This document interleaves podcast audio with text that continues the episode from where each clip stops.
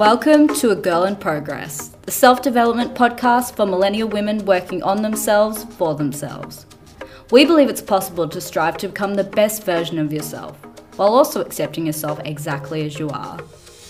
Whether it's giving you a glimpse into the daily routines of inspiring women or sharing the stories of those who started before they felt ready, this podcast is all about encouraging you to take imperfect action towards your goals and find productivity and success on your own terms.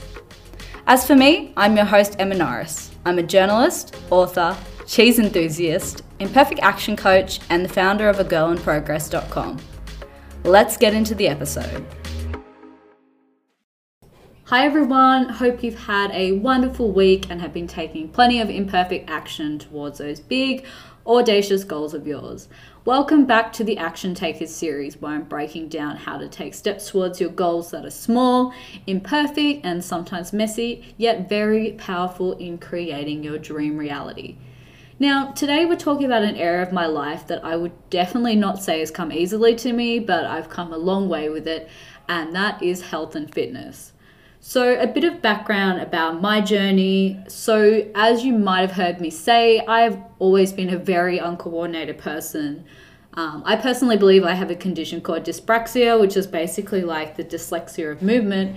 I've always struggled with fine motor skills, never got my pen license. I was always picked last in school sport, that kind of thing. And at the same time, I was always kind of a naturally skinny kid and teen.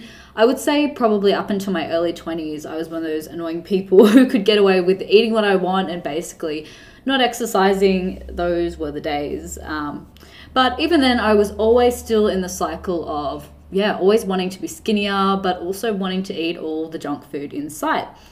And I think it was kind of in my early to mid 20s that I became more interested in health and fitness. Um, I think mainly from reading magazines like Women's Health and Women's Fitness. And that's when I realized that despite being thin, I had no muscle tone, like zero. Um, so previously, I was the type of person who would go to body pump or just jog on the treadmill, which was great for my aerobic fitness, but it wasn't really doing much for my strength and body composition. So I started doing heavy strength training for that reason. But what I found was that I actually really enjoyed the feeling of getting stronger and more capable, um, and also working towards specific goals, like, say, deadlifting one and a half times my body weight. I found that extremely motivating. But I would say somewhere along the way, I got really obsessed with how I looked physically and how much fat versus muscle I had. Um, I was always getting DEXA scans to tell me what my body composition was, and if it told me that I'd gained a significant amount of fat, I would just fall apart. I would be a wreck for at least the rest of the day. Um, but there were times where I had been pretty strict with my diet, and I did get down to quite the lean category based on that scale. And guess what? My life was absolutely no different. Barely anyone noticed or commented, and I felt like the exact same person inside. Surprise, surprise. So I think it's been some time in the last few years that I've realized unless I'm going to be an Instagram model, which I'm definitely not, what is the point of absolutely killing myself to look a certain way? Because the truth of the matter is, I love food. Like, I'm not one of those people who eat to live, I live to eat. food brings me so much joy, and I haven't missed a week eating pizza in like 10 years. But I also really enjoy how exercise makes me feel, and I've realized that although I'm definitely not a team sport person, I really like solo endeavors like strength training and dance classes and martial arts um, even reformer Pilates, that really allow me to get into that state of flow. So now I'm kind of eating what I want, doing a real mix of these types of exercise I enjoy, and also prioritizing those extra things that give me energy, like drinking two liters of water and taking my vitamins and doing meditation. And I would say I still haven't found the perfect balance with it. I still don't eat enough greens, and I do feel slightly fluffier, fluffier at the moment than what I feel like is optimal for me. But I feel like at 29, I'm in a pretty good place with it. Um, but as you've heard, it definitely has been a journey for me, and that journey is definitely still ongoing. But segueing, in, segueing into our imperfect action tips, one thing feel one thing I feel like I've been really good at in terms of my fitness and to a slightly lesser extent, my health mm. is being consistent. So at this point, I have the identity of someone who is fit and healthy because I've been practicing these things for so long. So I just kind of automatically do them. Like it's not even a question. I just know that I'm going to exercise at some point in the week because that's just what I do. And it might be two times or it might be five times. But the way you get those things to become automatic behaviors and part of your identity is by taking imperfect action at the start until they become ingrained habits. So, I'm going to be sharing tips on how to do that with you today. So, tip number one is to create a fitness menu. Now, unfortunately, this doesn't mean eating delicious foods while you exercise. Let's be honest, if I could do that, I probably would, but that sounds like a one way ticket to indigestion. But when I say fitness menu, I'm talking about an inventory of the different types of workouts and exercise you can do depending on how much is available to you. Because it's way too easy to be like, oh, I don't have an hour to work out, so I just can't do it today. But on my fitness menu, I have anything from like a 10 minute quick cardio workout from the Upbeat, who are an awesome studio in Bondi and they do like online classes, to a one hour Pilates session across the road from me, or going to Krav Maga, which takes up like two hours of my time. And I use ClassPass, which makes which allows me to book all different types of classes with one membership, so that's definitely helped. But I just find it makes it so much easier for me to slot in a workout based on how much time I have, so I can make sure I've just done something rather than nothing.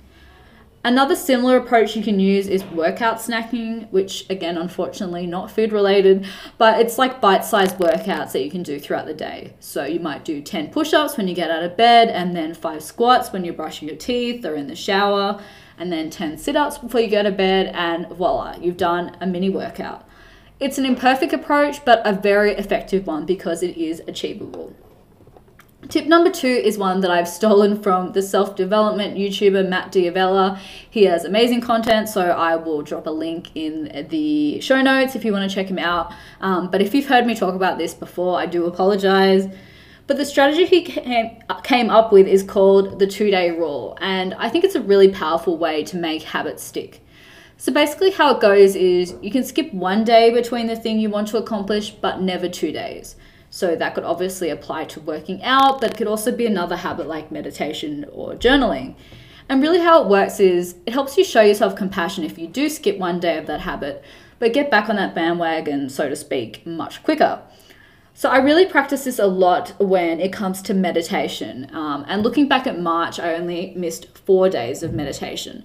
So I can say this approach definitely works. Tip number three is to integrate health and fitness into your life. So if you treat it like it's this extra thing you have to do, it's always going to feel like a chore and you're just not going to do it.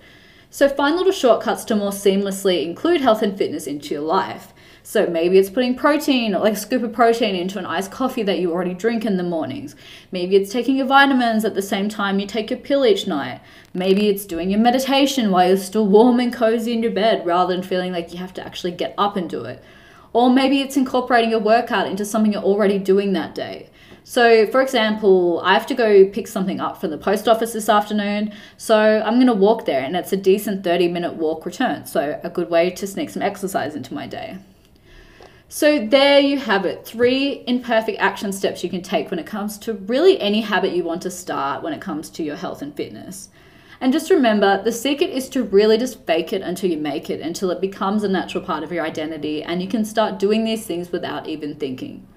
So, next week is our last week of the Action Taker series and the last week of the podcast for a few months until I take a short break. But tune in because we're going to be covering how to take imperfect action when it comes to your relationships and friendships, and it is a juicy one. Until then, go forth and conquer your week.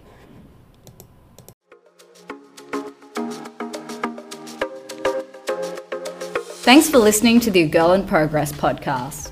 If you like what you heard, make sure you hit subscribe and leave us a review.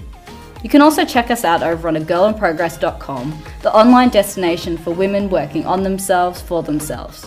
Or get social with us on Instagram at underscore girl in progress. Can't wait to see you there!